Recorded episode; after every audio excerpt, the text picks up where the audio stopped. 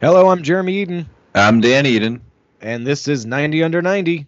90 movies under 90 minutes. 240. 74.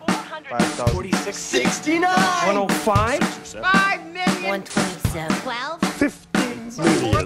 Negative 4. 25,000. 14. 75. Infinity. Whoa. See if you bastards can do 90.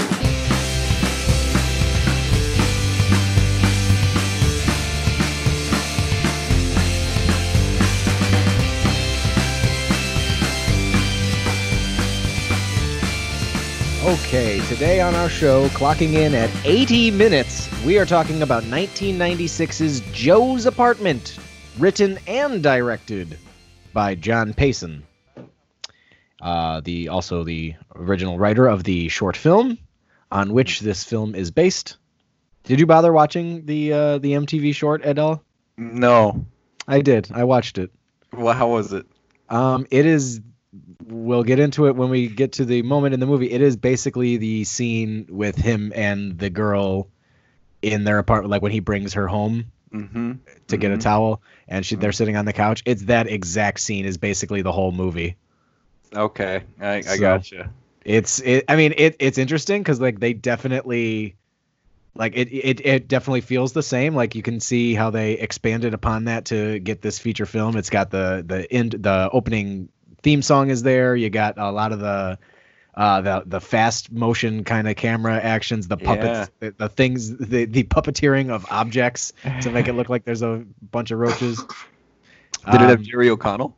no but it had a guy whose hair looked exactly like jerry o'connell so as i'm watching it i'm questioning did jerry o'connell have to grow his hair to match the director or did the director hire him because his hair happened to be exactly the same as his I don't know. That's a mystery for the ages.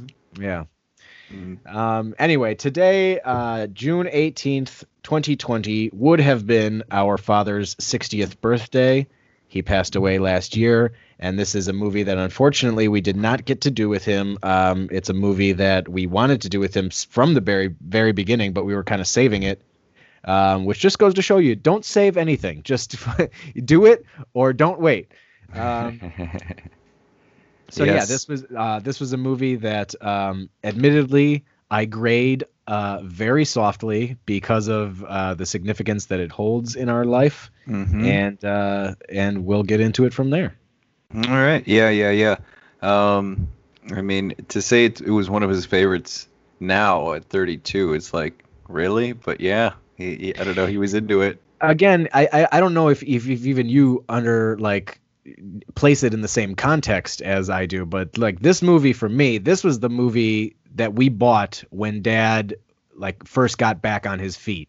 So Yeah. like uh, our parents, our parent, well, it's true. Like we, our know, parents, it's like I'm doing well again. You know, the first thing I'm doing is buying a VHS of Joe's apartment.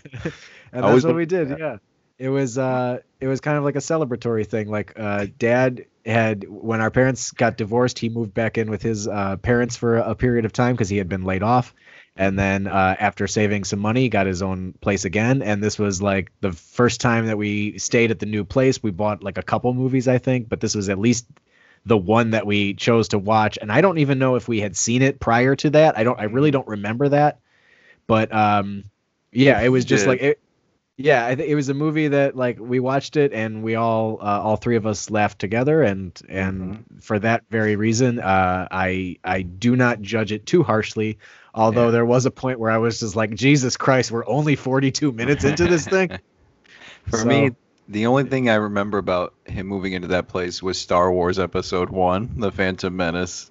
yeah Like it came out and it eclipsed everything else in my life at that time. I was uh, 11. And uh, I, I, I have a segue here because I was just thinking about it actually because I was watching The Simpsons and it's the one it's it's a flashback episode. They go to see Empire and Homer spoils it and Right. one of the guys like thanks a lot. Do you Yeah. remember that time we went to go see episode one with Dad? Oh, yeah. And we were leaving, and uh, he said, "Wasn't it cool when Darth Maul got cut in half?" And this guy's like, "Thanks a lot, man." like, and I don't know if I don't remember if he did it on purpose or if if well, I don't think he's that mean. I think he was just clueless and didn't didn't think about it. I thought I, my my memory of it was a little bit different. It was more like, can you believe that they wasted Darth Maul? He got cut in half, just like Oh, was like it? so like he re- he really ruined that so that everybody was the- Not only that, but he was criticizing Darth Maul. he was critical of the the lack of uh or the wasted uh, Darth Maul by killing him off in Episode One. Man, I was. Everybody had. It's like um. I think if you were to look it up in a medical journal, it is Phantom Menace syndrome, where you want something to be so good that you convince yourself that it is, and that's where I was. Yeah. Or there's like someone like me who's just like, I I don't really I'm not that into Star Wars, but everyone around me seems to be into it. So yeah, this is a good movie, right? we all we all like it, do we? I don't know. Like I guess. Hey, Jar Jar, he's pretty funny. Pretty funny, guys. I yeah. um, so this movie is produced by Geffen, and it's and Griffin Dunne, actor, director, writer. Question: uh, Griffin Dunne, and it's a MTV MTV Films production. I think it's their first. it was their first. This was it was uh Geffen like did a deal with them to produce some films based on their content, which at the time was literally just this short and Beavis and Butthead. Oh, unless unless they were gonna make a singled out movie because like they had nothing else. What about uh Beetlejuice? Or was that just distributed by Geff? I don't know. Well, no. Well, I'm just saying Geffen's deal with uh, MTV was to produce oh, content based on MTV, and they didn't have yeah. anything. Yeah, got it. they were gonna make a, a, a news. They were gonna make a basically like uh the newsroom kind of a show, but Oh, really? No, I'm just making this up. I was, be, I, I was going on. A, I was going on a thing where like Kurt Loder was gonna be the star of this movie. Oh, and what's it? John Remember Norris is his like his backup man. Yeah. Oh God, the MTV News. Uh, what was I gonna? I forgot what. It doesn't matter. Uh, yeah, Griffin Dunne and uh, Geffen and Joe's apartment, and it's the first MTV movie. Oh, I was gonna ask. We did Orange County, which is also an MTV film. Like, I don't know. I can't go through the whole list. We did Beavis and Butthead, which is also an MTV film. We've done three, at least. And I think like, what are we missing? Just from Justin to Kelly, and just like maybe. No, there's. I, I actually looked it up. There was more than I thought, uh, including Varsity Blues being. one of them? Uh, I like that movie. I, I think it's over 90 though. Yeah, I'm Pretty sure good. it is. But and then of course you got the uh, the Jackass movies. Mm, Uh, yeah, we did one of those. Yep. Uh, apparently, Blades of Glory is an MTV movie. Ugh. Um, yeah, movies like that. Pootie Tang. I think Pootie Tang Ah, qualifies. Louis C.K.'s Pootie Tang. Yeah. Yeah, what do you know? Pootie Tang right there. That qualifies. So hey, coming soon to 90 under 90, fucking Pootie Dear, Tang. Don't, don't say coming soon when we're talking about Louis C.K. movies on night. Eh? Hey, Okay. Too soon. I don't Um, think so. yeah, I know. I, I, I, no comment right now. Uh, Joe's apartment. yes. opening number. It's a, and like you said, it's like a like fast cam. Like it's almost like sometimes just the regular shots seem like they're shot in fast motion, like like Evil Dead or something. Yeah, this is um, an 83 minute movie that is somehow sped up to an 80 minute movie. That's basically what this is. Um, Yeah. it's uh, we get a lot of uh, an aerial shot flying through New York City. Mhm, We get this uh, delightful number. mhm. Who would have thought that this would have been a musical? Like, It's uh it is. It's like uh, I was trying to describe it to Katie. It's a musical in the same way, I guess, that a Disney movie is a musical. It has several numbers in it, and it's, It's- but it, it, it's a musical in the same way that like the Blues Brothers is a musical. Like they're doing Oh. songs, but they're kind of like just like regular songs that they're just happen to be performing in the movie. That's not like right. con- con- well, I guess some of them are they're not covers though, right? It's true. No, not they're not covers. They are original songs. No Roach covers, as far as I know. No. Yeah, so they had like like I said, the MTV short had the this basically the same theme song. It might have been slightly different, but it's the same melody, the same lyrics for the most part. And uh and yeah, I guess they were just like, so yeah, let's turn this into a musical movie. Like we could write six or seven more numbers. sure, And goddamn people it, will like of them- this. Yeah, and some of them are not that bad. Like I was surprised at how much funky towel actually still pops into my head. Like as this movie Mhm. was going, I was like, I, I didn't realize it until now, but I still sing this, or at least the good- melody of this. Yeah. Um, it's like Often it's talking about our stinky babies. oh, okay. So like the melody, maybe of Funky Towel. You start doing your own parodies or something. Yeah, and it's got the funk. It's got uh there you go. It's got um it reeks of 90s and I mean that like kind of pun intended because 90s was like to me like an era of like kids power, gross, gack, farts and like Yeah. shit and this movie is like and I I think I've said this I've said this recently on the the podcast about Problem Child 2. This is one of the grossest movies we've ever done on this show. It, it really is, and I, like I didn't even think about how gross it actually is. Like I completely forgot about the picking up of the waste, so to speak. We'll get to Yeah. that. I forgot all about the cakes, so to speak. I uh, forgot. Oh, yeah, yeah. I forgot like pretty much everything except for the fact that there were gross roaches throughout the whole movie. and that doesn't help. But they no. look they look pretty realistic for what 96. Yeah. They, they look pretty good. it's actually pretty good damn good animation and i was actually reading about the animation studio behind this which is now technically owned by disney Really? yeah because this studio got bought by uh, like a company that was then acquired by fox and now that fox is acquired by disney so like this this Yeah. animation studio which really like literally started with this movie pretty Mm-hmm. much like they had done commercials and stuff before that but this was their first big thing If you were uh, if you were gonna if I feel like you're about to tell me that they they're responsible for the Geico gecko. So No. you're welcome. I. I no, I don't. I couldn't tell you what else they're actually responsible for. But I was Um, just surprised. I was like, "Are you fucking kidding me? Like Disney now kind of owns like a hand in Joe's apartment to a certain extent. yeah, put that on Disney Plus. What are they waiting for? Why not? Um, do you know the name of the studio? Well, when you're done with your your water, Blue Sky uh, Animation, I believe. Blue Sky. Okay. Blue Sky is what it, Cool. I don't know if like it's studios or imaging or whatever, but I don't I don't know what the budget is. I don't look at that kind of stuff usually, so I don't know what they put into this kind of movie. But it seems like a lot of it went into the animation, and it looks pretty good. So that's Yeah. what I'll say. hmm And so it opens with this opening number, and it's like slow, kind of croony, and it's not a roach. It's it's some. It looks I don't know who. Just it's like a crooner. yeah, And I this time I listened to the lyrics, and it's like they're like the content is about living in squalor and nastiness and filth. And I was like, oh, because I originally I just thought it was about you know New York being the, the, the perfect place to live. No, they're already calibrating us for for nastiness. yeah, it's Uh, disgusting. And then, as, like you said, we're, we're kind of coptering through the city with these kind of fast motion cameras, and we, we zoom into the top of the, the torch of the Statue of Liberty, and it's uh, there's one roach, and he finishes the verse of the crooner, like that's kind of non-diegetic, becomes diegetic, and then we track like super fast, like flying roaches. The energy of this movie's cranked up to like maximum, you know? this is i mean in the vein of ren and stimpy this movie is an, an it's a live action animated movie because Yeah. there there are flat out cartoon sound effects it's it's really disgusting It Mhm. is uh very quick and like speedy and yeah i mean definitely the entire content is geared like it, it should be an animated movie almost Yeah, do you? Uh, I don't know if you knew too much about Blue Sky, but did they do any other live action features? I didn't really uh, Okay. do that much of a deep dive on what they what else they did. I just read that quick note about them uh, being acquired by Disney. I'm like, get the fuck out of here! Like that's so weird. Uh, well, uh, at any rate, I'll say that it, it looks. I don't think there's a lot of movies that look like this one, with with that sort of. We keep talking about that high speed kind of lens thing going on. Yeah. Um, but that's what's happening. You got to Yeah. see it to believe it, guys. Check yourself in. Get an apartment at Joe's apartment.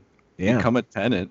So uh, he's there flying around. It's kind of like a first, like third person close to the roach flying around. They're singing about "Welcome to Joe's apartment," getting us ready. And uh, after this quick little number, it's probably like a minute and a half.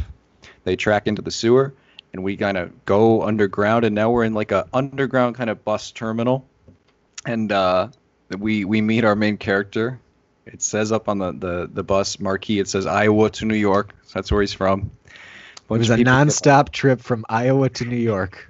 and he he couldn't be happier to be in NYC. He looks Yeah. very happy. He steps off the bus, and it's like, I love the tone. that I will say I love the tone of this movie. Like Yeah. It doesn't take anything serious, really. No, Um, it's a it's a cartoon. This I was just thinking about this. If this movie were an actual cartoon, you can do uh, like I don't want to say great because that's not the right word, but you could do an appropriate double feature with this with Joe's apartment and like eight crazy nights Ooh, being okay. just disgusting animated movies that like are really like you know very cartoony. I'll tell you, I you know I hear drive-ins are are making a comeback because of uh, COVID. That's Yeah. that might be dying down. We um, but yeah, if that was at a, playing at a drive-in, I, I, maybe I'd go see that. Yeah. The two of those together. I mean, Yeah. c- to be honest with you, it's a pretty short. Like both of those movies are under 90 minutes, so it's like it's a short evening. Mm. Um. So yeah, he gets off the bus, and it's our main character, Jerry O'Connell, Joe, the titular Joe. Where's the the, slider apartment? himself, Joe. Stand by Me, previous movie that we did, the only one where I was not prepared for. Listen to that one. Since then, you have been overly prepared as Oh. a, as a, a cautious uh, uh, cautious way of, of approaching it. so Jerry O'Connell, main character, married to Rebecca Romijn, pre Rebecca Romijn, Stamos. Uh, and uh, I forgot all about that era. I forgot about the pre Stamos Rebecca Romijn. I don't think he's with her. It was Stamos, then him. She left Oh, him. is that- Stamos for O'Connell. What a what a downgrade! Like Going from Uncle Jesse to what's his name? Verno. yeah, Stand by Me. That's like Man. when you that's like if you're at a wedding and they had they don't have any food that you like, so you get like some fast food on the way home. Like that's that's what Jerry O'Connell is. He's the I'm starving fast food meal that you get when you have I just something need. I just need to eat something. yeah. This is too fancy. I don't like this shit. My mom went and she got me some McDonald's and she's gonna bring it here. So at my wedding reception, It's cool. I- that's more common than you think. I think. Uh, so bus from Iowa. O'Connell gets off. I think it's the funniest part of the movie. He Yeah. has like a bunch of bags, and you hear in a voiceover form format, uh, "Dear mom, I made it off the bus uh, from Iowa, and here I am in It's New like, York." I, I made it home safe and sound. And Yeah, he yeah, yeah. Immediately gets mugged. And, and it's what's the line? It's um, It's like, it's heads up, Pinhead, and then they just start punching him real fast in the face. Or the camera's like zooming in on him, so it's like you know the Fist first cam. person. It's like a first person shooter against Joe. you know, but the fist is the is the cam. It's like GoPro Yeah, on a it- wristwatch. yeah, it's Joe's apartment, slappers only, and uh, yeah, they knock him out and they take a bunch of his shit, and it's then so hilarious because it like it as the movie assaults you like the move the way he's assaulted with this little this like yeah. really quick. This is a, a terrible New York, essentially. Like if you if you want to know what kind of New York you're living in, it's apparently 1970s New York again. It's the na- it's uh, yeah it's the one of the nastiest New Yorks you'll ever see like Joker New York. It's like that. Like- apartment. Like they literally told everybody like okay whatever garbage service you're going to do for this week we need you guys to save it because we're all going to pile it on this one side of the road for every shot Todd Phillips is actually inspired greatly by this movie. by mtv's joe's apartment Yeah, I fucking love it, guys, and I love fucking G.G. Allin too. What the fuck you got to say about that? He's like the hardest director out there. Todd Yeah. Phillips. Don't never- fuck with Phillips. i've never really watched his interviews or anything Um, uh, okay, so we get that bit, okay, and it's quick, and he, he he picks up. They take one of his bags, and you see him just quickly run off, and it's quickly edited. And he goes right back to his letter, and he goes, "Dear mom, uh, I made it. i made it New to new york forget the safe and sound that's no longer a part of the letter then he gets attacked again Heads up, Pinhead. What's up, Pinhead? and then he's down on the ground and it's even like quicker. The guy's even the next guy's even further away with more bags and then once more he gets up and he says dear mom and then once more a guy pops up. This And we don't- armed. we don't get the punches in this with this guy unfortunately. But he says uh please send money and we cut and uh you know get some music going like this is this is the movie guys. This is hard hitting new york with that And, uh, mtv soundtrack Yes. At a uh, at a gross coffee shop, O'Connell gets a, a coffee with lipstick on the uh, the rim. It's a nice touch, I guess. Yeah. he uh, reads the apartment ads in the newspaper. Like, like that's the first thing he's looking for, a place to live.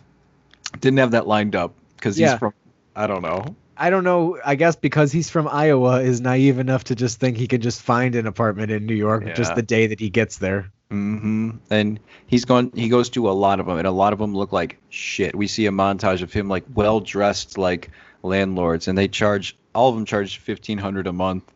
He wants to pay a hundred dollars a month apparently. Even in 1996, that was fucking ridiculous. Yeah, I'll say. Um, he uh, he puts uh, he's walking down the street, and this is my favorite. It's he puts his finger through uh the hole in his pocket. I'm like, does he have money or I don't know? Does he? I don't know. Let's let's see. And then yeah, the finger shows, and we go, oh, he's broke. That's the Mhm. universal sign for this guy's broke. Mm, Where's the moths flying Yeah. out? Is what I want to know. Exactly. Uh, meet he meets uh, a guy. Uh, well, he, meet, he sees somebody on on the ground, covered in blood. Yeah. and uh, he's got big hair, and he kind of he reminds me of William Sadler, Yeah. Yeah, a little bit. and uh, his name is uh, well, we, we're gonna find out. But he's on the ground, and he's like, "Are you all right?" And he gets up, and he's all like, two days, you know, twelve hours and twenty-seven minutes. I've been lying here," and he's like, "Are you okay?" And he's like, you know, he says, "Of course not. I'm an artist." And uh, there they go back to another diner and get more coffee, and uh, he introduces himself as Walter Shit. That's Yeah. his name. Walter shit. This movie's just like let's get, let's get. They're I think like- it was written by uh, uh, Scott Alexander and Larry Karaszewski. no, no, and Yeah. uh, it's disgusting. it- he wants so we find out O'Connell tells him because he's naive. He says, "I want a, a hundred dollar a month apartment," and Walter's shit because he's not a good friend. We find out later He's he's kind of a shitty friend. he's not good. He laughs at him and he goes, "Junior over here thinks he's gonna get a rent controlled apartment," and everybody laughs at Jerry O'Connell in the shop. It's uh, it's a little sad, and uh, he uh, he we see we find out that um, this ties in like you know narratively. He says, uh, "Yeah, you can't get a rent controlled apartment unless uh, you know somebody uh, Yeah, dies rent, or- rent controlled apartments have been like rent is frozen since like the 50s. So the only way you can get one is if you have an in with somebody and like they die, and or it's like a family member who leaves you an apartment. Which I like, I was always confused about the way real estate worked in New York when I saw this movie. I was like, why? How can you leave your apartment to somebody? Like it doesn't work like that. Like yeah, it's can't just be like, "Oh. I'm gonna leave, but I'm gonna give my apartment to to you, my my son's gonna pay you rent from now. on." Like, I, can I do a credit check on him? No, no, no, no. He's fine. You're good. no. How about just word of mouth? How about just blood? Yeah. Uh, yeah, it's silly. Um, we see like the direct like we see Kushner real estate here in New York City with these two thugs, the Bianco cousins, who look like something out of like a bondage club uh, from the 90s. They Yeah. got this like sun tattoos on the back of their heads. One is hollow, the other one is filled, whatever that means. I, I they look like Nazis, but like weird bondage leather Nazis. Yeah, both of their eyes are messed up. Like these guys are weird. They're off. These these gentlemen. Yeah, and they have no qualms about murder, and we see that right. Like this, the tone is. I said I like it. It's super dark and like they don't. It's nihil. It doesn't give a fuck about the darkness either. It just kind of pushes that to the side a lot of times, and um, they set up like a tripwire at the staircase, and we see this little old lady come out of her shitty old apartment, gets her purse, got her little shawl on, and she trips over the wire. And they watch these two these bald guys, and uh, she falls down the stairs. It's pretty funny because it's a pretty. What is she on like the fifth floor? Yeah, she just keeps going all the way down. Eventually, she hits the bottom, and she's perfectly fine. She doesn't even want to know what happened. She just dusts herself off and just carries on with her day. And, She's probably uh, used to it at this point. These guys have probably been around more than once. hmm And they like one of the only take a drink every time uh, Vlad Bianco says, uh, "I love the real estate business." I think he says that as he's tri- before she falls. And, well, they uh, were they were hoping to make a line of toys, so that was going to be the toy that it, it was going to be his talking catchphrase. she gets up, goes about her day, and now we're back to Walter and Joe outside, but they're just outside this apartment, okay? And this old lady, her name is apparently Mrs. Grotowski, and she leaves this shitty apartment. She's perfectly fine after falling, but in front of Walter and Joe, she croaks of, I guess, a heart attack. Dies. It was a it was a delayed heart attack from the fall. yeah, it took a minute to set settle in, but Yeah. uh, he uh, so Walter, the shithead that he is, he tells Joe to pose as his son, or her son, I'm sorry, so that she can take the rent-controlled apartment because that's how it works in New York. because And, uh, Walter happens to know this everyone in the neighborhood by name and he knows how much they pay for rent. He greets her. He's like, "Hi, Mrs. Grotowski." Yeah, Walter gets around, and uh, so they go with it. And the thugs they pop their heads out to see what happened because they hear screaming, and they see Walter. He's screaming. He's really selling it. He's like, "It was your mom, Joe," and um, we uh, we start to once we get into the apartment because it works. Joe Yeah. gets the place right. He he comes in with like his few bags. He's like just really happy as a pig in shit. Uh, that's Almost literally. Yeah. and uh, he's we start to hear like little kind of creepings of like the roaches in the walls. You hear scattering, and you can assume there's a lot of them. And there's like Yeah. kind of they're not very subtle about their whispering, and you'll find out that they become less and less so in this movie. And Yeah. uh, and everything moves like there's a whole pile of them under everything so like you know shit is always moving and hovering around like if they're talking under noodles those noodles are vibrating man like yeah, anything anything that they can use as a puppet in uh, Joe's apartment, they're going to to Yeah. simulate roach action. And uh, so the roaches are talking, and Joe's in there, and, and he doesn't know that the place is, is infested with like over tens of thousands. And uh, you're one of the roaches say, "Ralph's out there, poor sucker." And O'Connell grabs a piece of what appears to be the freshest thing in the apartment because he opens that fridge, and it's like rotten fruit, and it's Yeah. just gross.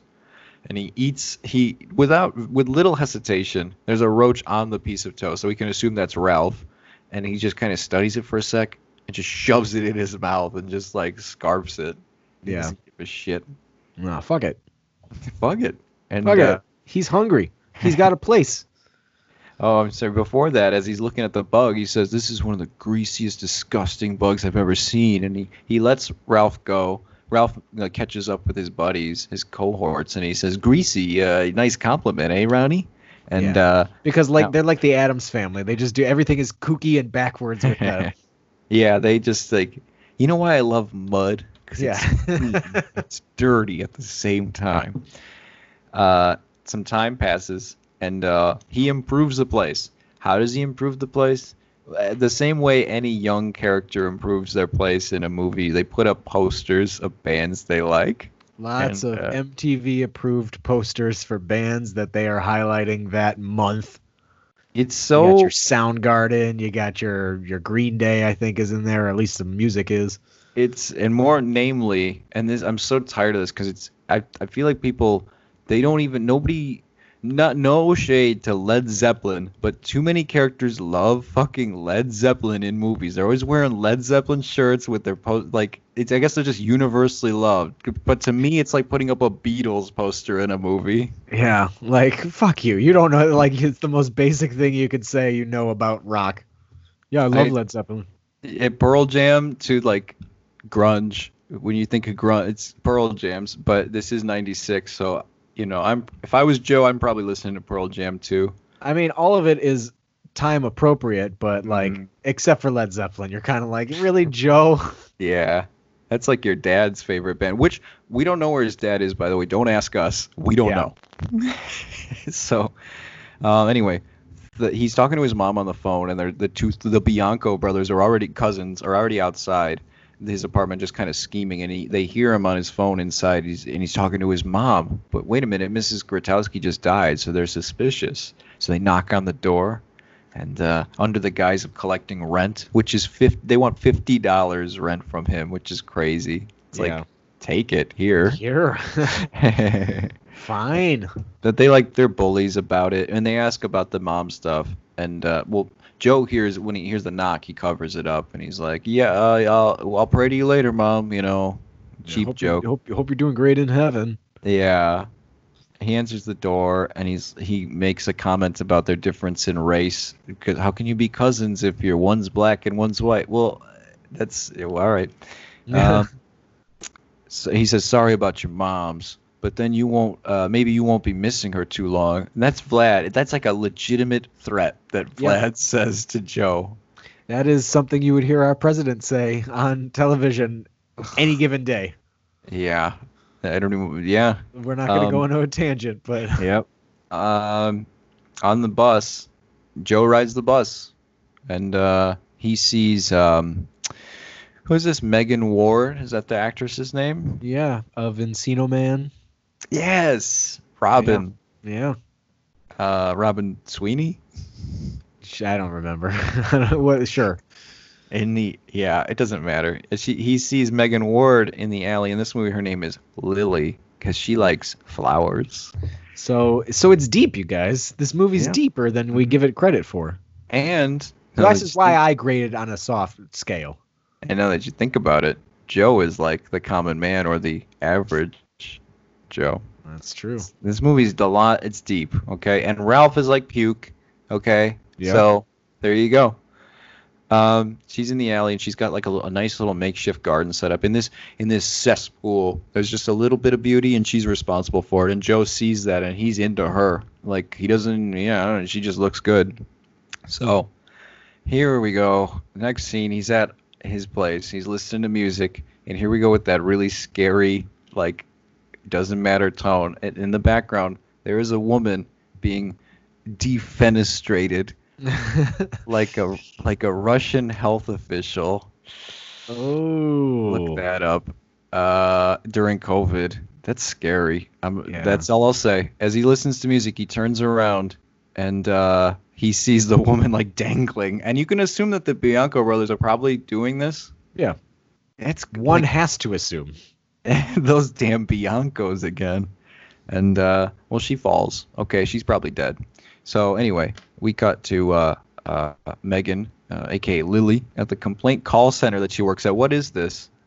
It's just a complaint center. I don't know. Like as a kid, I always thought she worked for just like the 911 dispatch center because like Yeah. I it seems like that would be who he would logically call if he thought he saw somebody dangling from the window because that's what happens. He like he done he he's listening to a little CD portable CD player which they he lifts ve- he lifts very high into frame so that everyone can see that he has it and then yeah, he's dancing around. He does a twirl, and then like Yep. yeah, she falls, and he's like, huh? And then he does like a double take almost, and then like yeah, he calls a number, and I don't know, maybe he, maybe it's about like maybe it's for like the the property. Like I I, I don't I literally don't know because her dad is like a property owner or something. I don't under I don't know. It's I- details that really aren't that important for this movie. she works at a complaint call center. He calls the number instead of the cops, I guess. And uh, she's like, she's answering such calls that she's saying such things as, "Don't try to saw it off yourself." With other callers one way, so I don't know what's going on. Joe calls her, and uh, she looks at the apartment stats, and she says, "Well, this is one. Of the, this is the worst call I've received all day. You are in a really, really bad neighborhood, and apparently there's a woman dangling from a window." It's like, yeah, but he's like flattered that it's the worst call she got all day. He's like happy about that. Yeah. And keep in mind that he doesn't know that it's the chick he saw in the alley, right? Like it No, just it's just- happens to be her. It's just a voice. Hmm. And then like this, you all worked jobs like this where the someone comes out and it's that glorious coffee break moment. Yeah. You And, just uh, drop everything that you're doing. Mhm. If you're like me, you're like two minutes before you're prepping yourself for the break Oh, anyway. yeah. Like, well, I gotta slow down. I can't keep working till the break time. Don't want to waste a single second. Um, outside, Lily chats with a coworker about the garden coming along, and then she asks, "Why don't you work for your dad, the senator? He is the senator of New York, which is a pretty big deal." And then we meet him, and he's he's a real J. Edgar Hoover because he's it's Yeah. who's the actor? Do you know him? Robert Vaughn of uh, from BASEketball and I'm sure many other quality things that, that aren't these two terrible movies. and uh, he unbuttons his shirt, and he, that why I say J. Edgar Hoover because he's got a little silk kind of like nighty thing underneath, Yeah, like he's he's undergarments. a bit, of a, bit of a transvestite under a, a closeted transvestite, I guess. He's 96, so Yeah. then we see Alberto Bianco, played by Don Ho, Oh boy, Don As- Ho. as the cousin's boss. He, I guess that's the gag, is this Hawaiian guy is related to this black and this white guy. Like, it just, I don't know. Maybe it's a joke. I if it is, it's not a very clear or good one. Mm. But Don Ho, who our uncle has had a run in because he used to live in Hawaii, and uh, I don't remember all. He says like he was just really wasted at a bar, so that's not a very good story. But anyway, shows them all the the best all the best villains have models uh, in their offices. It's true. Uh, They have a, a scale model of something that they're scheming, and I gotta say, thi- this is not a very good model. I was looking at like the details of this model. I was like, "Ooh, this is a pretty poorly put together Do you- model." Do you know those uh, like Vanity Fair like experts review like scenes like archaeologist reviews archaeologist scenes from movies? You they should have model expert reviews. This isn't a very good model here, and I'll tell you Oh. why. Uh, so you know, if you look at that right there, you can see a tear in one of the uh, one of the found the the foundation of that one building there. Uh, yeah, it's this a model of what is going to be a, an enormous prison in the middle of Manhattan. yeah, a real supermax.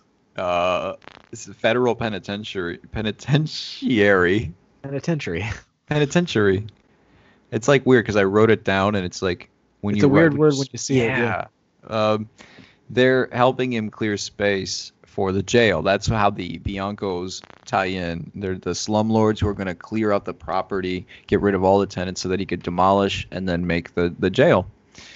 So um, Lily and her friend, they're hanging out, still on their break, I guess, and they see a couple kids making uh, something in an empty lot. And it's, uh, it's like, what are you making there? And it's it's a crack house, and it's made out of like needles, like made of like crack pipes and needles. So it's it's like it's- literally yeah. crack house and uh she says she's like because she's so obsessed with gardens uh megan ward lily so Yeah. this should be a garden i don't understand why it's not a garden How come everything that looks terrible isn't a garden? Why is that alleyway not a garden? so joe is at home at night and he fantasizes about lily just the face because that's all he has is a pass by of an alien in a bus and Which uh, is like really like the worst thing to go off of because you're moving so you can't even get a good look at somebody when you're on a train or a bus or whatever he was on. i know plus what if she has a really kooky voice Yeah, or like a weird fucked up tooth that you can't see because you're at a distance. she like, smells really bad yeah, like- come on, man. worse than your apartment.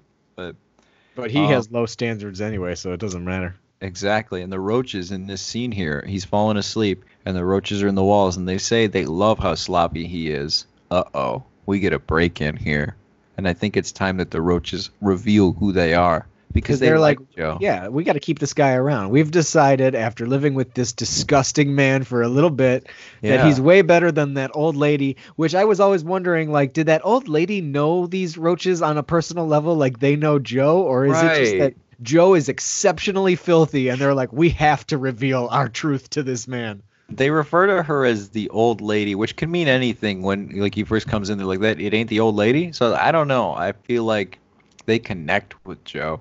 Yeah. and uh, there's a break in here, and guess who it is? It reminds uh, uh, it, remi- it rhymes with uh, Bianco.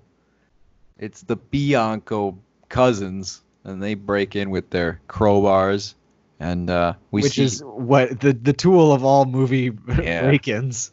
Here's my note. Here is Joe tosses a like a full box of lo mein, and it misses the garbage at the beginning of this scene. Where is Joe getting the money for all of the takeout food that is piling up around his apartment? Mama. Yeah, I guess. Thanks for the thanks for the loan so I can eat a bite of lo mein and then decide I don't want it and throw it out. Hell Not even put it in the fridge, you fucking idiot. I know. He probably doesn't even have a fridge, but he at the be- top of the scene he throws it, it misses the trash, and when the break-in happens, the roaches run into it, and now you get a new puppet in the form of lo mein on the floor. Yeah. Bouncy lo mein, which I I do believe was one of the items that was used in the uh, the short film. They definitely yeah. they used a couple things that were like also appeared in this movie, and they also do the uh, the steak the big steak gag, where they like they eat the whole thing and Oh. it's just the bone left. Like that's used, and then it's like he leaves and then he comes back later, and then it's the the scene with him and Lily on the couch. I always find that satisfying in like cartoons or otherwise when the, you get the swarms circling the thing and then it's it's gone. Yeah, they clean it to the bo- to Mhm. literally to the bone. Mm-hmm. Um, uh, inside the lo mein box, they know what's up out there. Oh, I was gonna say, have you watched uh, Prop Culture on Yeah. Disney Plus? Yeah. yeah. I like I like it. I want to see Joe's apartment. Like, I gotta track down that lo mein, Where's the lo mein? the puppet lo mein. Yeah, so you can see here that the rubber from the lo mein is deteriorated. So there, some of these noodles are looking a little worse for wear. But uh, Uh. but that's it. That's the box. And I thought the Muppet. Do you see the Muppet one? yeah, I watched uh like I, I only watched the ones that I was interested in, and Yeah. I'm sure it's like the five that you have the same interest in. Yep. Yep. I love the the Gonzo interview. Like he was like, "Oh, I remember that. Yeah. Oh yeah, yeah, yeah. All those years ago. Yeah. he's, he's so old now that like the guy David Goelz can't really do the voices much anymore. Uh, do you hear they're coming to? Uh, yeah, the the improvised weird. Sh- I I remain my uh, enthusiasm remains guarded on that one, but it's Muppet, so of course I'm gonna watch it. Muppet Baby's still going strong though, right? Oh my god, so strong, so, so uh, strong. It's on a loop in my house, and half the time the kids aren't even awake. So uh, the roaches decide to teach them boneheads some respect. I think Ralph says that, and they intervene and they mess up the Bianco cousins, and pretty much what you would imagine like a roach hostile attack would be like. It's very Yeah. uh, You have to. I mean, you you know that they're gonna pull a rug from from under someone's feet. Um, He's gonna know slip that- on something. you know that their presence is uh, going to alarm them, and they're probably going to bump into something uh, hard, or perhaps each other.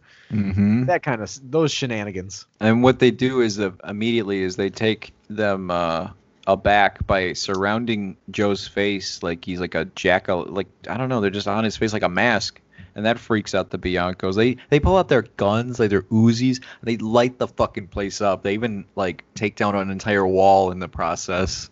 Um, it gets really messed up, and uh, they uh, they the roaches get in their guns. They like jam them up that way. I think. Yeah, they get into their clip, and I don't know what they do with the bullets, but they they replace the bullets with themselves.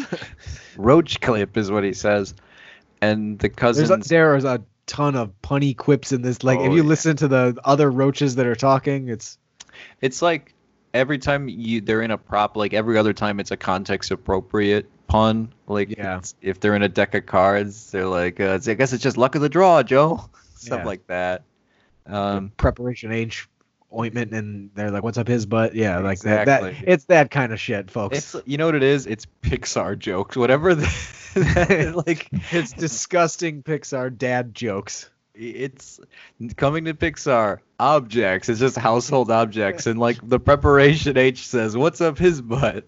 It's it's just a remake of Brave Little Toaster in 3D, but we just don't know it. Objects. Objects. They're really running out of ideas. But I'll tell you, it'll make you ball your eyes out by the end. Yeah, I don't doubt that. It's gonna be somehow really progressive too. Yeah. It's Gonna send a really like great message. Shit, even They're though like- we are already progressive. Yeah. We were Uh, like, God damn it, that was beautiful. God, Objects. time to wake up, you guys. But, Fuck Inside Out. It's all about objects. Yeah, I don't, and I disregard Soul immediately. I'm not even gonna watch it. Yeah. No, I'm gonna. I, Soul looks kind of cool. Um, so the roaches, they say, uh, "We know where you live. We live where you live," and that scares the Biancos quite a bit, and they end up bolting. Yeah. And uh, this is when we get sort of a formal introduction between the characters, right? Yeah. And uh, well, it's not a formal one because the next morning, Ralph and and Rodney, I think, is his sidekick. Or Yeah, he's kind of like, yeah. Isn't he kind of like knocked out for a while? Yeah, he. It's so weird. Like he says, you guys can talk. They like talk. We can sing, and they do the next song. It's a barbershop quartet style song for Joe, which kind of segues into a big musical number with like paper waves. It's kind of cool. They do like a a stage for him. Those roaches have a lot of production value going on in this apartment. well, apparently there's. We find out soon that there's about forty thousand of them total, and it's like all in this apartment or all in the entire building. There's Yeah. a, a lot of roaches. Where do you call home base 40,000 roaches? And uh, and how is there not dissent amongst like half the roaches? How do they agree on everything if there's forty thousand of them? Because Rodney and Ralph are just cool. we just need cooler leaders, guys. That's all it is. Yeah. So uh, they sing that song, and uh, Joe. This is why I say it's weird because he Joe somehow is lulled to sleep with this barbershop court. These singing roaches. Yeah. And he, it's not a faint. Like he legitimately just goes "Oh," and like falls asleep. It's a sweet song. My mom used to sing this to me. The next day, Joe wakes up and he says, "What a nightmare!" He thought it was a dream, and he. This is one of the grossest parts. He he reaches in. The, there's roaches in a cereal box, like the cornflakes, and he pours it in the, the bowl, and they fall. There's like six of them that fall right in, and he's isn't too tired to see, and he the spoon is inches from his mouth, and he's reading a like a '90s black and white indie comic at his table, and then he he eats it. Oh, there's also an interior mouth cam. yeah, like they took that like the interior mouth from Little Shop of Horrors when he like singing the dentist song. They're like, we can reuse this, Would, which would make sense because it's Is a Geffen. Oh my god, they did. They. I'll bet you they did. Holy shit, we just prop cracked. We just culture. myth solved, confirmed. We need to call up that Dan guy from Prop Culture and track Yeah. down all these things. Dan, listen, we think that Disney kind of owns Joe's apartment in some way now, anyway. So mm, just Hey. go ahead and do it. Hey, Michael Moore, Miss Wannabe, listen. Um, sorry, no shade to Dan. Um, He's doing. uh, he's doing good. yeah, and good vibes. He restored the Honey I Shrunk the Kids shrink ray, so That's- he's doing good. That's not nothing. So, uh, Ralph. Finally, we get formal introductions. Ralph introduces himself and his assistant Rodney too. He's like his right hand man, and it works. And there's about forty thousand of them. And Joe tries smushing one of them. They're like, "We like you. You don't try smushing us." Like a lot of people smush and ask later, questions later. And he's like, "Oh yeah," and he goes. Boom! And he tries to like kill him, and they're like, "Whoa, whoa, whoa, whoa, whoa!" You know, they they remind him that the slumlords can come back at any moment. So like, "We got your back, man." Yeah. And they uh, they decide to keep an eye on him though, and that's when we get a montage of jobs set to yeah some MTV. Here's a, some Green Day for you guys. This is '96. Here it is. Here's the Green Day. But to their credit, it's a it's a deeper cut, 86. Yeah. Um, he gets fired, and it's because the roaches keep showing up at his uh, different jobs. Um, Yeah, and a- it's the guy. yeah, it's a series. I mean, I, I, I I can't tell you how much we laughed as kids at Retardo's Pizza, Yeah, I that's mean, a real nine-year-old joke. and it still appeals to the nine-year-old in me because like it's just a silly name. it's yeah. I mean, It's it's, mean, but really it's silly it's just stupid and funny. I'm, you know, I think people. We Like, don't. I'm not above harm. Retardo's Pizza. It's just a silly name. Yeah. But so he, he knocks on the door and he says Retardo's Pizza and they he opens the box and there's roaches all over and they're like uh good cheese or something like that. It's like ah, they're they're not self-aware these roaches. No. They're, they're, they're, tr- they're, they think they're performing for everybody. Like, not everything is an act, guys. Yeah. Like, you can do musicals, but, like, just be sometimes, man. Yeah, it's like going to a party at like with uh, where there's a, a bunch of Second City alumni. Everybody's on. Yeah, Just, like, God, just- can't we just talk? Can we just hang out? Like, I don't want to be here anymore. You guys are exhausting. Fucking exhausting. All I said was, hey, maybe we should go to the get some ice cream later. And then Ice you cream. just, All Yeah. right, okay, okay. Ben and Jerry's. What kind of flavor would I be? And then they start improvising scenes. this apparently, this improv group does nothing but live action BuzzFeed articles. Like, There's the top ten. Best what kind of game is that? Like, what kind, what kind of ice cream would I be? This is why I like to cite examples on this show. It's not a Uh, game. uh, it's a conversation. but it feels like a very improv troopy conversation. Oh, okay. And they would be exhausting if you did ask them that question. So he gets fired because of the roaches. The copy place fires him. It's like he has smashed roaches like on the copies that he makes at like a, a Kinko's. And uh, we get like the "You're fired, you're fired, you're from different bosses" montage, and one of them's a clown. A clown fires him. And uh, Proving how low he has sunk. Next is uh, There's yeah. fewer things in life more insulting than being fired by a clown. his movie is a pre. Todd Phillips once again was very inspired by this movie. Uh, the this is a funny scene. It's it's no harm in this here, even for cat lovers. It's a cat scene in the apartment. It shows up and uh, we get a rodeo scene, like a country western kind of, uh, you know, Yeah. funny kind of. I mean, this is totally useless. This whole cat thing. It's like it, it's like an enemy that like oh like the cat is back again. Like you know, so it's an obstacle for the roaches because I like I guess we're we need them to have roadblocks too. that seems to be another thing is why is it in like movies where there's like an animated mouse or there's like animated little things it's always like they try to go for like live action cat or like the one that acts like it doesn't have a personality usually it's just like a dumb cat like Right. Yeah. How can all these roaches have like big personalities and this cat is really just like well he's a cat with one ear that's down half the time. Mm-hmm. yeah He looks it's a really angry. mangy he's a mangy looking cat and Yeah. uh, it's funny because um during the song like apparently one of uh the roaches uh cousins has visited them from out of town cousin tiny from texas Yeah. he just kind of reveals himself to be there lassos the cat and we get this ditty and uh joe wakes up to a cat like fall, jumping on him like on his face or Yeah. something like that or no like the goldfish falls in his mouth and he like swallows it and then the cat falls on his face and he like its legs get really stretchy as he tries to pull like- it off Trying to rip the cat off his face. and uh you know he throws the cat out the window and uh he tells him to stop following him to work they're like whoa whoa joe you know i think we got a misunderstanding here like there's like weisenheimers WTF, Joe? and uh, uh, he goes outside and he's finally he's like well dressed he looks like he actually looks like shit throughout like the majority of this movie he's got like dirt on his cheek like half the time and, Yeah. like He's disgusting like just like the roaches. He look he's really nasty but he like finally in this scene he has a suit on and he looks somewhat presentable and as he's leaving a bucket of paint just falls on his head and that's the kind of movie this is just kicks in the funny kicks in the nuts all the time Yeah. and and from Walter's shit no less. He, we find out that his only quote unquote friend is the one who put the paint uh, up there, and I was really confused by this. Even this viewing, I've seen this movie a bunch of times. He shows up in a suit and he's drinking champagne. I'm like, are you fucking rich? And like we don't know it. I I don't know what he's doing, but like I get the art piece that he's doing, like I get it. Yeah. but like yeah, I don't know what his deal is. Is he rich?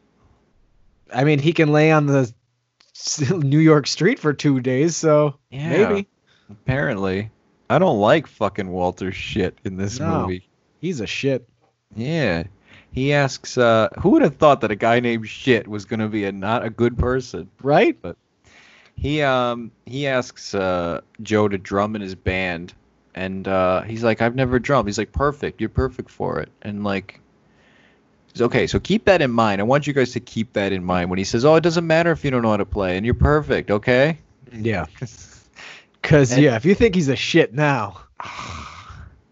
Um, this is once again adding to this sort of like casual, uh, severe danger. Uh, mid conversation, there's a shootout that just happens while they're walking by. It's like a Yeah. Robert, but he like unloads like- his clip. It's it's kind of funny, but like also like this week especially it's kind of like oh Yeah. man, like I would, yeah, I know.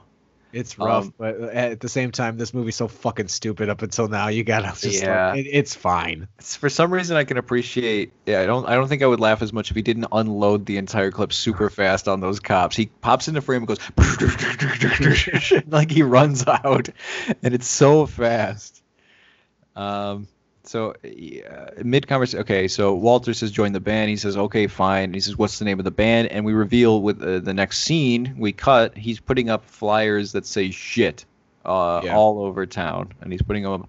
I'll never understand the cluster of flyers hugging an entire wall. It's it's always a stupid thing that they do in movies to like show how much work they're putting into it, but it's always really fucking stupid. Like maybe two or three, it's like, oh look, there's a bunch of those one flyers, but if I see a whole wall of these same flyers, I'm less inclined to look at the details about it. 'cause I'm Yeah. like, fuck that wall. That's how I would feel. I'm like, oh, so this is just wallpaper. It's just kind of shitty wallpaper. I'm not gonna Yeah. look at this. Um, but uh, he meet he finally meets Lily. He gets a voice to the face. He gets to he runs into her. It's crazy. It's Kismet, and uh, she happens to be putting up a bunch of fucking flyers on the uh, adjacent wall, and they're about to meet, and they do. And uh, he says, "Oh, oh, you're you're you," and you know, and he's taken aback, and uh, he says, uh, "The flyer here, it's, it's my band. And we kick ass." It's like, I, I assume you must, or something, some smart ass '90s line like that. Yeah. Whatever like attempt at like banter that they're they're trying to go for that doesn't come off at all. I'll tell Because you, somehow I, I don't I don't know your personal opinion on her, but somehow for me this actress got worse from Encino Man to this movie. I I I kind of agree. Like, there's some lines where she delivers. I'm like, this seems disingenuous. I mean, maybe it's chilly. maybe it's the director. Like maybe Maybe. whatever his name was didn't know how to direct uh Megan Ward of all people. He was probably Quite like, intimidated. uh, Mr. Turteltaub did, right? yeah. He did Encino Man, didn't he? Uh, no, that's Les Mayfield or whatever. That's right. Thank, thanks for remembering. Uh, for some reason, I thought it was a Turteltaub joint. I don't think so. Uh, he did uh, Three Ninjas, coming Ah, soon to. also uh, coming soon. I'm looking forward to that one. No, Yeah. no lie at all. uh, this is unfair, but I was talking. No, I have to. I was talking to Charlie, and he said Kickback was was the superior Three Ninjas, and it's not fair to to not have him here and say. But I just want to say, Charlie, if you're listening, like. I, I disagree. I think the first one is mwah. the Well, chef's kiss. We may have to have him on for I don't know For if Three Three Ninjas, Ninjas? kick back. I th- yeah, you know, we have to work that out, but we will do it off uh, off the mic. Um, so oh, where okay, he meets her. It's good, and uh, she says, uh, you know, I need exactly what's written on your flyer for this garden that I want to build. This community garden. That's her big goal in this movie because she's all about gardens. All she wants is a garden on every corner in Manhattan. Two cars in every garage and a garden in every garden. Yeah. And um, so he's gonna are go. You, are you quoting what's his name from Bulletproof? what is that? Cars. It's like James Caan in the Oh commercial. no, that's like isn't that like an American dreamy kind of quote? Like, oh, every household two cars and every I don't know. I guess because we were just talking about bulletproof recently, I was just like, "Are you pulling a bulletproof line out right now?" on as the villain in Bulletproof. Mwah. if he's a cop, if he's a cop, uh, you said uh, you'll suck my dick. Is that? I believe that's what you said. And he fucking wants Adam Sandler to blow him in that scene. Yeah. That's insane. so anyway, she needs shit for the garden. And uh, cut to later at night, and he's writing her a letter, old school. I like it. And he's on the roof, you know, and uh, the roaches. Wait, because I got to do the thing that you hear on podcasts too often, which is, and guys, this is the time before uh, texting where you had to write a letter. Yeah. Like, I just want to remind you, this was 1996. Okay. Yeah. And, uh, guys, email isn't a thing yet. We don't have instant messaging. I hate fucking everybody who's like, guys, we didn't have this back then. No, I, I totally agree. Like it, it's annoying to when you listen and it's like I'm 30, you're 30, and you're giving context to like a 16 or a 14 year old who is not listening to this podcast. I yeah, hate right. that, Like, too. know your audience. Yeah. You know, we used to have these things called AOL discs, and there were trials, and the, like, ah. So he's writing a letter, old school, and roaches. They tell him to tell her he digs her boobs. They're, Yeah. they're trying to always give him Tell me you notes. dig a boobs. like they're like little like they're like the devil on the shoulder of Joe all the time. They're like they think they mean well, but because their like sense of morality is just out of whack because they're gross, you know. Yeah. They're like like Jared said, they're like Adams's.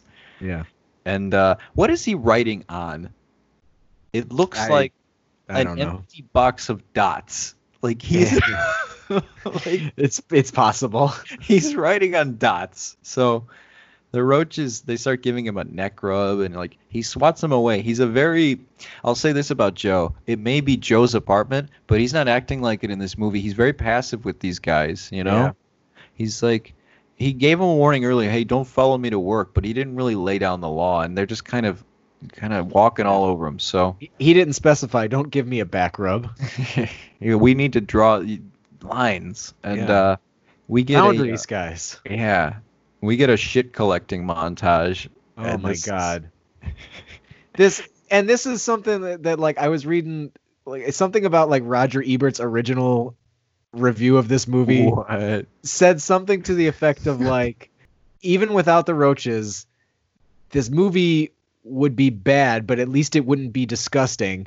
Oh wait then there's the scene where he's collecting shit. So like Uh, this has nothing to do with the roaches and it's still beyond disgusting I don't want to sound like a douchebag, but that sounds like classic Ebert to me yeah writing. Like it was always like just a little bit of pompous, like, oh, and by the way, there's this, uh, in case you were wondering if this was good or not. Like always Yeah. shit like that. Um, shit collecting montage, and it is really gross. It's he goes around the city and like he goes to the horses, like the carriages, and he like collects the shit out of like the baggy, the the giant oh, like basket that they have. He goes to he has like a standoff with a guy with a dog, and it's Yeah. tense, Like, because the guy he wants doesn't- pick up like after. he it. doesn't bother even just say explaining like hey i'm sorry i'm collecting this for a garden like do you would you mind he's just like like like trying to like Yep. do it faster than the other he's just trying to beat him to the turd Yeah, just let him do it because it, you know. But and it's Uh, this whole thing is done in that that fast motion too so like everything is just he's picking it up at like 1.5 speed so like it's it's funnier than it should be the what the the touch that made me laugh is where he picks up the horse shit. He's so pleased with himself. He tosses one nugget up Yeah. like you would an apple, and like I did good today. and uh, he's on the bus with his bag of shit, and everybody's like plugging their nose. And uh, he's looking into that alley garden for his dream lady, Lily. Now he knows her name, and uh, he sees her with some dude in a fucking three-piece suit, and she like gets on him and like hugs and kisses him. Oh, and like it's ridiculous that his first assumption is what it is because like the the man's wardrobe and body frame do not support the fact that this would be her boyfriend he's immediately insecure and assumes that she's with somebody else not only is he dirty, he's an idiot.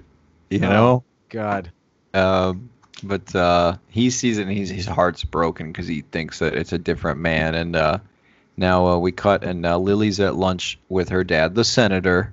And uh, this is so stupid. He says, You know, I got a call from your uh, work supervisor, and uh, he said you've been spending too much time in that atrium garden. He's a senator.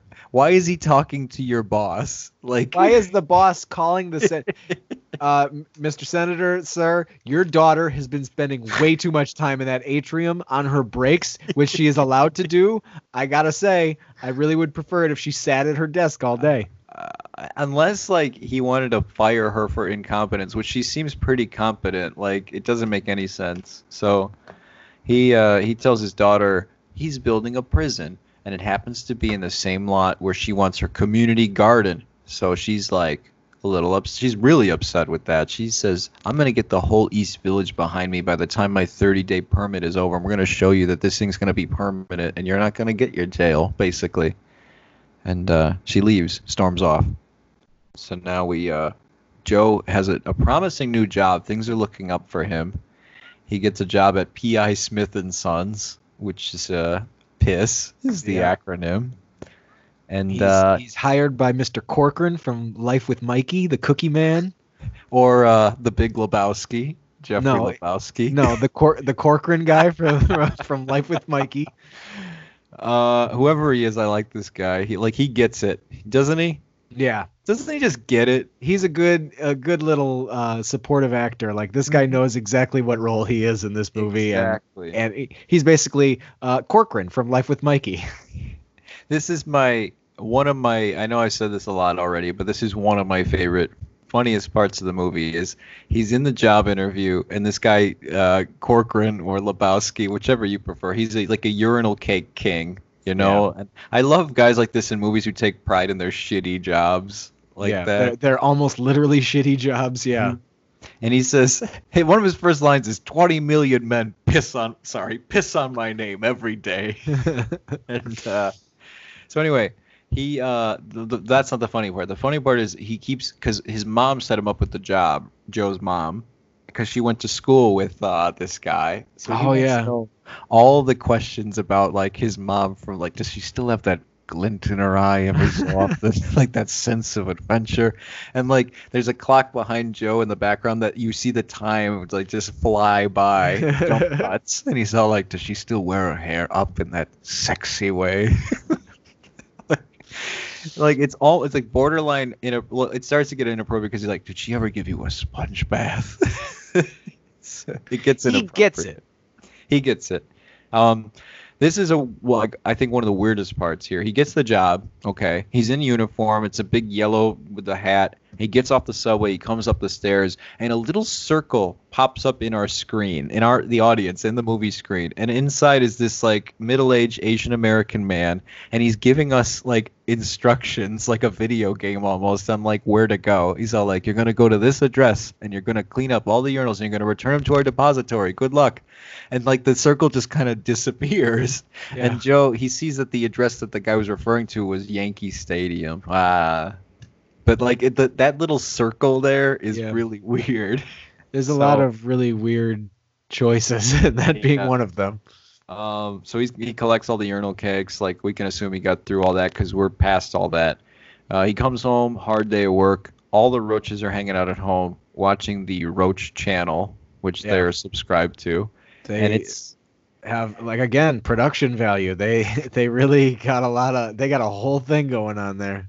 They're watching some porn, some Yeah. roach porn, and the way we haven't really, I don't really want to get into like the uh, the dialect of the roaches, but they kind of talk in like this sort of old like they have like an old timey kind of It's Like, it's really gets gets your motor running, eh, Joe? Like, it's a stuff like little it's a little like old timey New Jersey yeah, is basically what it is. bunch of little wise guys, and Yeah. uh, so they're watching some porn. Joe is sitting there feeling sorry for himself, reading his '90s comic, and the roaches show him, "Hey, hey, you know, some things grow out of uh, some really nasty uh, situations." And they show him the bag, that shit bag, and now has these beautiful purple flowers blooming from it. And Joe's How how long was this bag sitting in his Right. home? I have no and like idea. here's the thing he is carrying the bag and then he passes by and he's like oh no she's with a man and then decides to hold on to the bag of shit instead of throwing it out like god damn joe get your shit together um, yeah, the plotting of this movie is a little, a little kooky.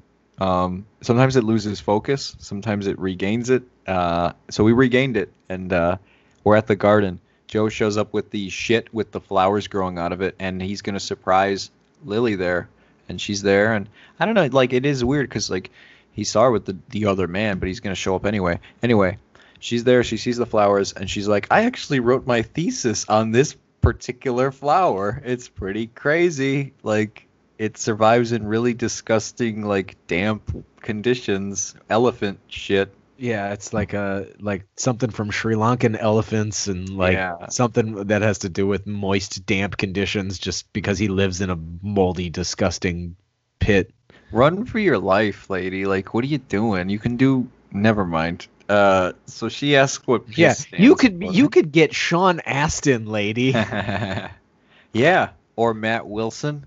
Isn't it a little crazy that Jerry O'Connell is a step up from the man she was she ended up with in Encino Man? Uh, I'd be happy with either, to be honest. I'm not saying he's like a big step up. It's like one of those like you know when you're walking up the stairs that are like they're short but they're long. You know, Yeah. so yeah, it's like he's that he's that he's the short long step Oh between the next actual step. So uh, she asks what PISS stands for. He lies. He says it's a bank. And uh, she sees the urinal cake, and she's so fucking naive. She doesn't know what it is. He says it's a special mulching pellet uh, for the garden. She's like, "Oh, I'd love uh, get us more." He's like, "I got a whole bunch," and he dumps a bunch of urinal cakes all over her. Like, And I don't Wow. even I don't even see how this would work because urine doesn't like it's not like urine and feces have the same effect. Like it's not like if you wanted to fertilize your lawn, you could just go out and collect a bunch of piss and just spray that on your lawn. Like that's not gonna help anything. right. I, I think uh, she he just didn't want to tell her it was urinal cake, so he's like going with the lie so much that he's like, yeah, like he even gives, yeah. Um, he says he asks her to come see the band that he's in. Shit, and they're playing tomorrow night. We have not seen them rehearse, which is doesn't bode well, uh, for him, or shit.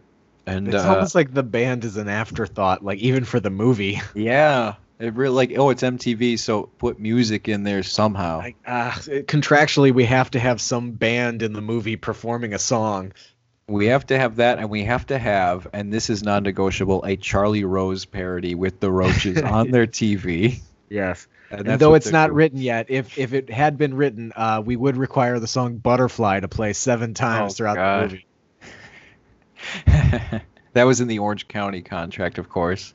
Uh, yeah, they're watching the Roaches. Very timely, I guess. Uh, they're watching a Charlie Rose parody with a pigeon, like a, a rat, And a, like a squirrel, squirrel. and they're It's all just- having like a debate. It's kind of cute. It's it's okay. It's like I I'm like, what are they even going for? Because it doesn't like. I don't know. I never, I didn't, I didn't understand beyond a Charlie Rose parody. I, I didn't understand what kind of gag they were trying to pull. The arguing panel, I guess. Eh, keep Um, it. Joe tells uh, the roaches to uh, get lost tonight. I got a date. And they're like, oh, Joe, all right. Hey, whatever you say. He's like, oh, this is where the short film starts. Okay.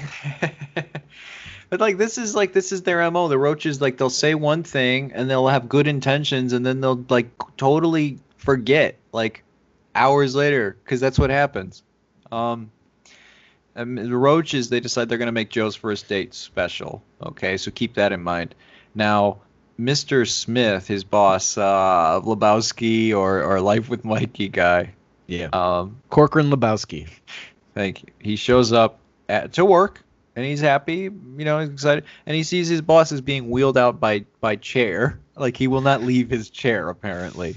And uh, they're also rolling out his giant urinal cake, and uh, he says it's been a hostile takeover. And we see that a feminine products company has taken over, and they're shutting down the entire urinal cake division.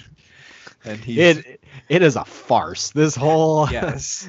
this whole scene is a farce. the feminine products lady who looks like the the coldest ice queen ever. She says, uh, "The days of trickle down economics are over." Like Joe, Joe did not receive trickle down economics. No.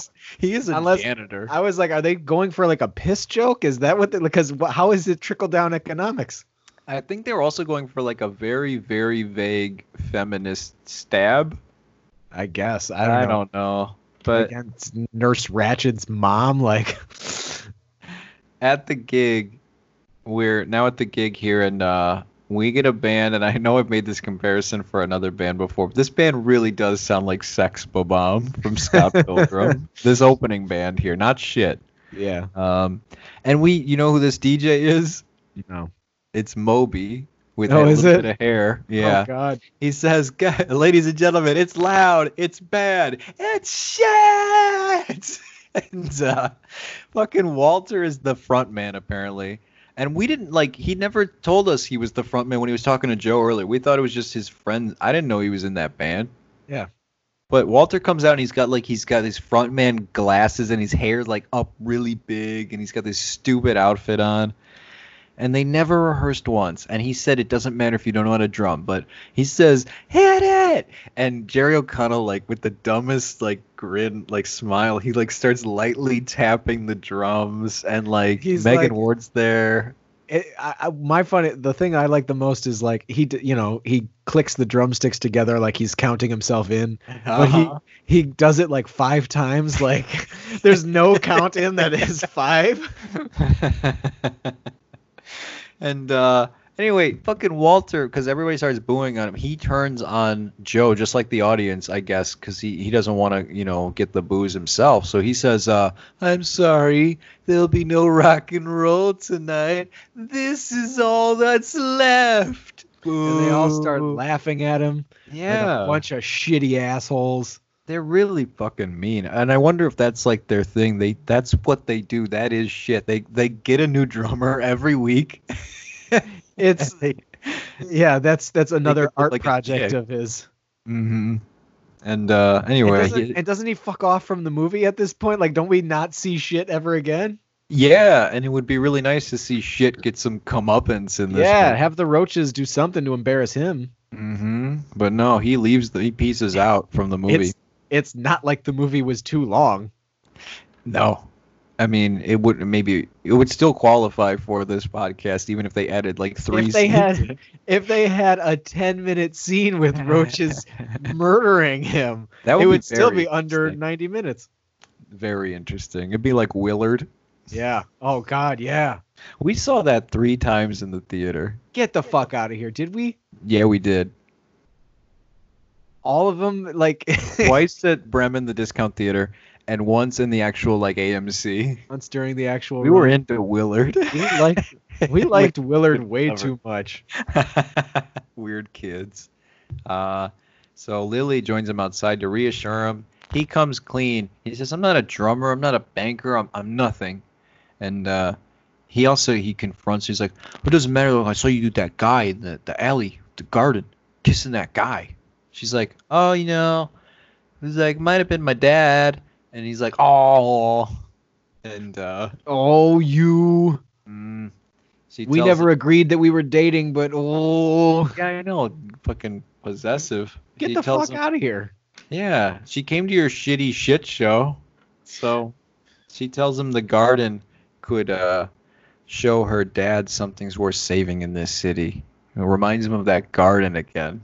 And uh, she gets splashed with mud by a passing car. And he says, uh, I have a towel at my place. He'd go all the way to my place for a towel. Ah, towel. And you know what? I gotta.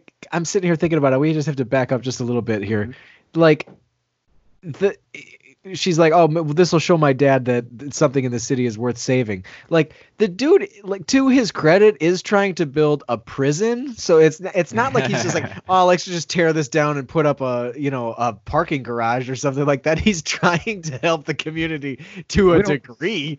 We don't need things like parks and schools and prisons. We need gardens.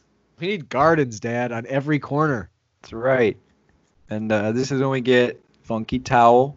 It's like the roaches anticipate. I guess because maybe they are watching. They didn't establish, but maybe they are watching Joe at all times because back at the house they're like anticipating using that towel, and they See- make a whole song about it. I always read it differently as a kid, Mm. and I, I because of that I didn't view it any differently now. Which Mm. is just that like those roaches were just chilling, and like they were gonna sing that song anyway, whether or not he needed that towel. he and it just, was- happened to need was- the towel. It was just fortuitous that they needed that towel. Oh my god. I mean, if that is what it is, then okay. But Joe shows up with Lily out during this number, and they're having like this is like a Friday night at the pad. They're having a great time. These roaches. As a matter of fact, Joe is actually intruding on their fun here. It appears. But Yeah. him and Lily, they show up, and he asks them to get out, right?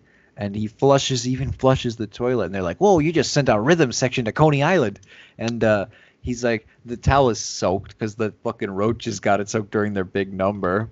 And uh, so he comes out and he gives Lily, he builds up the towel and at Yeah. that place. He's like, all I have are paper towels, so here you go. I'd be like, okay, well this game isn't working, and I, I, if I were her, I would leave. Like right then. And, Like his place sucks too. Like he lives in a shitty, shit, shit this is a, apartment. she's probably looking around thinking this whole apartment should be a garden. this is a garden variety apartment that needs to be a garden. And the roaches are still hanging around though, and like they promised they wouldn't be around. So like their word means nothing in this. Because they're still like they're in the pretzel nuggets and they're offering pretzel nuggets to to them subtly and she still hasn't picked up that there's roaches but she's hearing them on the couch. And this is beat for beat the the the frickin' Yeah. short film. At the end the whole like uh shut up oh i mean drink up and like oh god. uh, it's not even funny. No like and it's like everything is it's literally the short film was inserted into this movie. Roach offers joe a condom from his front pocket he pops out and says you're gonna need one of these which i assume is in the short maybe it was a different color condom I, I actually short. that part i don't remember to be honest Oh. And uh, she kind of hears them, thinks it's them talking. Yeah, he covers it up. And then the roaches, they're up in the lamp, and it's like a dome lamp, you know, where you can, it's like a bowl, and they Yeah. all tip the bowl and they all fall straight onto them on the couch. It's nasty. She screams. She's traumatized. She runs out, and uh, it's it's the whole thing is, it's been blown. It's it's over. And uh, um, she says this place does deserve to be a prison because she runs out and she sees that her garden has been destroyed by those fucking Bianco cousins. oh those Yeah. biancos I know they should be locked up. And uh, the roaches apologize to Joe. He's very upset and he snaps when they say, "At least you always have us, Joe." And he he he, he leaves and he comes back as Rambo. He's got And that's the difference between the short film and the movie is like in the short film they're like "Ah, at least you have us joe. There's more women out there. And in that short film he's like yeah basically. Like, like he's just like good night guys. He like he's like ah fuck the girl that just ran out of my house. Like i don't care. So you're saying that Joe in the short is a bigger peon than uh, Joe in the movie? yeah a little bit Um, but he comes back dressed as Rambo. He's got the headband on, like and like he's armed with like a bunch of traps, like uh, like are like they're bullets, yeah. and he he gets in Ted's, and like it's really cartoony because they they speed up him throwing each trap, like and he's screaming, and then the roaches are all scattering, they're panicking. One of them gets their babies in like a little egg sacks and scream, "My baby, my baby!" And uh, the roaches, of course, they know the place, so they knock the canister rather creatively out by like knocking uh, the wood plank. It's on a board, so they knock like a tea kettle down onto it, and it and launches. they knock they knock his bowling trophy down onto it yeah. which he really like must right. cherish because he goes diving for that thing like it's the cure yeah, he really likes that trophy. He's like, oh And, no, uh, no, no, that's the bowling trophy that was like established early on in the movie that I really care about. Like, no, this is nothing. This is my piece only garbage. accomplishment. the the head breaks off, and uh, he slips on a roach trap, and they hit him in the head with his his framed glass poster of like some bikini lady. Hits him in the head. And he wakes up to see that the he's tied to the floor. They have the the bug spray uh, pointed at his face. Yeah, And they uh, like they they like Gulliver's traveled him. Like he's tied down like a bunch of little roaches all around him. and um, they're they're um, they talk about things that the humans are responsible. They say humans are no fucking prize, right? And they say Yeah. that war, pollution, new age music. Oh, that's a real '90s gripe, I think. like, yeah, MTV. Yeah, listen to what we tell you to, and uh, you. They say you can't walk off knowing what you know, but they were pretty open about their their talking. Like when they the pizza scene, uh, you know, Yeah, So- like it's kind of like you revealed yourself to me. So like, I mean, Yeah. by that logic, it's like. I- I don't. I, you can murder anybody for like. and this is uh the timing of this is nothing short of cinematic i'll say because the cousins arrive just as uh the, the roaches are about to murder joe and they start burning the place down. It intervenes and it allows him to uh, escape the building in a really really uh unrealistic way. He throws himself down like five flights of stairs that are burning and he somehow Yeah. just makes it through the front door unscathed I mean, the woman, Mrs. Grotowski or whatever, survived. So It's a magic building. Um, they're he, very uh, soft stairs. why does he wake up in a trash bag? I don't remember. I, I, I, I tuned out for a, a minute or two uh, right around this point. Okay, so he escapes the fire and it cuts, like it almost like fades out, it- or I think it does, and, and we don't know what's going on exactly. But he wakes up and yeah, he tears through like a black trash bag, but it looks like a body bag. Did the Biancos put him in there? I don't know. He sees the prison sign though coming soon, penitenti- penitentiary, and uh, Which eh, that's a funny thing too, because like it's only in movies do they reveal exactly what a building is going to be when it's being constructed. Because like anytime you walk past a- or drive past actual constructing buildings, it's always just like the property company, and you're like I always know. like, what is that building gonna be? We don't know until know. It like has a sign out. Or you you have to like Google like municipal websites. Like they just got the contract to make Yeah. it a Chick Fil A. Like I don't. Just tell us. Put up a sign. Caitlin works with uh, uh an old lady in her office who like because she's got nothing else to do, she looks up that information. So we now know that the building that's going up near us is a 7-Eleven. All but right, there's, there you there's go. no sign that it's a 7-Eleven other than the fact that that Gail told her. Does Gail know what kind of Slurpees they're gonna have? I don't know, but I hope that they have the Mountain Dew one. I have you read the Dr Pepper one? I have not, but that Mm, sounds d- amazing. you know what else? I I, I, I the Hawaiian Punch one I've had once years Mm. ago. That one of the best ones ever. I'm gonna get a Slurpee tomorrow. It's Do it. Do it. Um, so yeah, the uh, he wakes up in a trash bag, sees the prison sign. Lily has now given up. You see her at the call center. She's smoking at work, and she's when she Yeah. gets the call from Joe, uh, who doesn't recognize her voice initially. He's like, "Is Lily there?" And she's like, "Lily's not here. Lily's gone." You know, like that's kind of when they refer. to Lily themselves doesn't work here anymore. Yeah, Lily quit, and she storms off. And uh, he passes the alley on his bus, and and Joe sees that there's no garden there anymore either. The dream's dead. So he uh, he goes back to the wreckage, and he screams at nothing, or he screams for Ralph and Rodney, but it looks like a crazy man. He's like, Yeah. Ralph, Rodney, I know you can hear me. I'm going back to Iowa. And then you fucking Vlad Bianco off screen goes, here's a souvenir, a going away present. He like punches him out. And once again, Joe gets knocked the fuck out again in the movie. He spends a good amount of this time knocked out. A portion Um, of this film spent yeah. unconscious. And and this is crazy. The roaches, they decide as he's knocked out, they rally together because Ralph gives a big inspirational speech. They're gonna help Joe get back on track. Yeah. For for no reason at all, they decided to help him out again. Yeah, yeah, because it's the end, and and they get a montage of basically what I write here: stop motion bureaucracy and uh, red tape. Because all it is is like a file cabinet. And, and, and, and in fast motion, opening up and files flipping from one cabinet to another, and you can assume roaches are in those cabinets, I guess, tossing Yeah. files. That's the weird, like some of the weird, like puppeteering things to symbolically show the roaches Yes. don't make any sense because you're like, the, a roach could not be in there, under there, around there without being seen. Some parts feel more like bed knobs and broomsticks than just roaches operating things. We catch up with the, the urinal cake guy though, and he's a hobo and he's roasting a weenie over a pile of flaming urinal cakes, and he's got his giant one behind him, and it's really his only thing that he has left. Yeah, it, I didn't know that those things were flammable, too. Yeah. Like that's I pretty didn't cool. either. Uh, so they roll the giant one away because they apparently they need it, and they we see where they're taking it. They're taking it to the garden, and the pond is there that they have set up, and they just toss it in there. It just falls in and it dissolves. And as it dissolves, we see this kind of um, uh, time lapse montage of all the flowers being set up in the garden, and it's beautiful, and it's all sunny again, and it looks great. And Joe is asleep and passed out the entire time.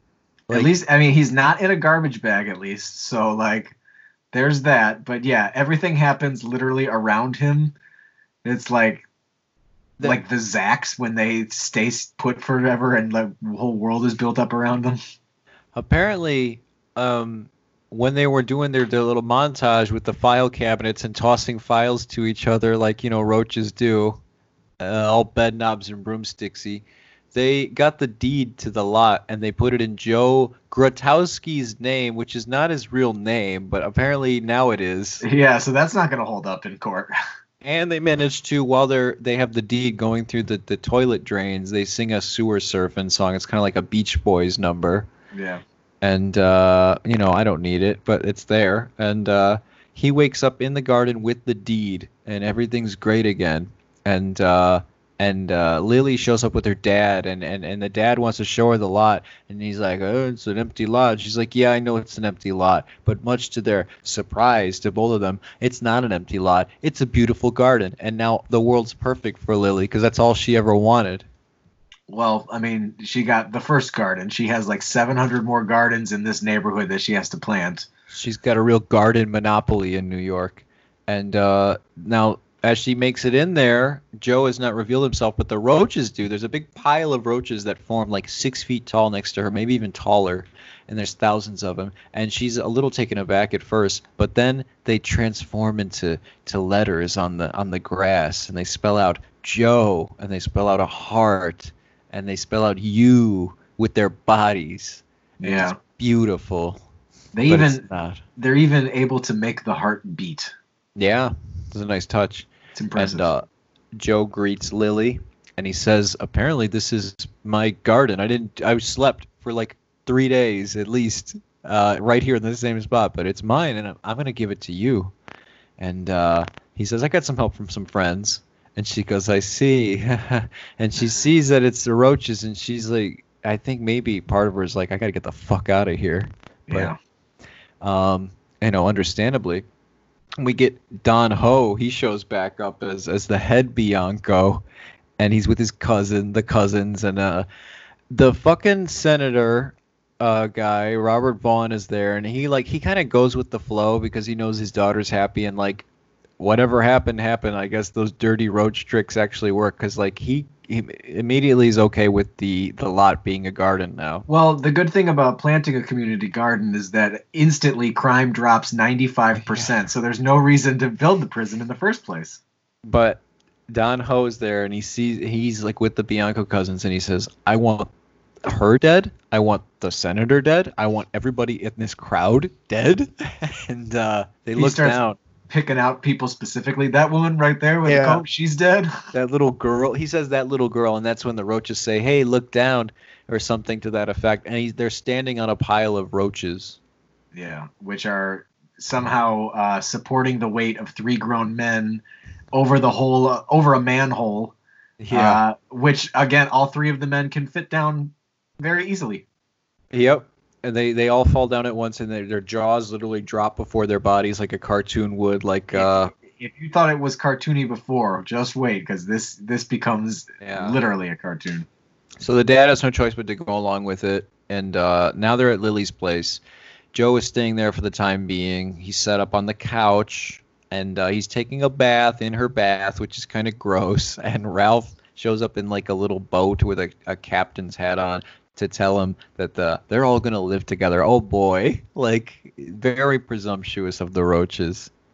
And Yeah. not only that, but Joe's like, uh, I don't think so. And they're like, Did you forget of all the help that we did for you? So they're guilting him. Not only that, Yeah. like this is not a bright future for Joe, and especially not for Lily. Like they're gonna infest her life, and uh, I feel bad for her.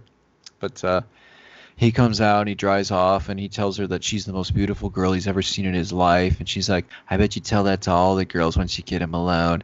And he's all like, No, I really mean it. You're the beautiful girl in the world. And uh, we get one last gospel song from the Roaches while Joe and Lily screw on the couch and they're like talking about how they now finally found like their their great their graceland their holy land this condo in new york that they were not invited to and joe really is just staying there temp- like i don't like this ending it doesn't sit Well- well with me I mean, it's the exact same thing that Joe does to Mrs. Grotowski. So, like, it's I, I mean, except the fact that he still lives there. an appropriate name for this movie would be and unfortunately it's already taken parasite they Yeah. they're joe parasited himself into this apartment and now that the roaches they're doing the same thing it's Yep. just But yeah, that's pretty much the end of this movie. Then we get a, a reprise of the opening song, except in, you know, about the movie ending. mm. And uh, then we get some MTV credits, and and that's it. yeah and uh, yeah, like I said, uh, I, I still grade this movie very softly. Like this is a movie that we would have uh, probably torn into uh, much more if it weren't for the fact that you know it was uh, a movie from our childhood that uh, that Dad really did enjoy. Well, that is it for us this week. Don't forget to follow us on Twitter and social media, Facebook and Instagram at 90 under 90 where you can. And uh, thank you for joining us this week. We will continue next week with more episodes. And until then, I'm Jeremy Eden. I'm Dan Eden. That's a wrap.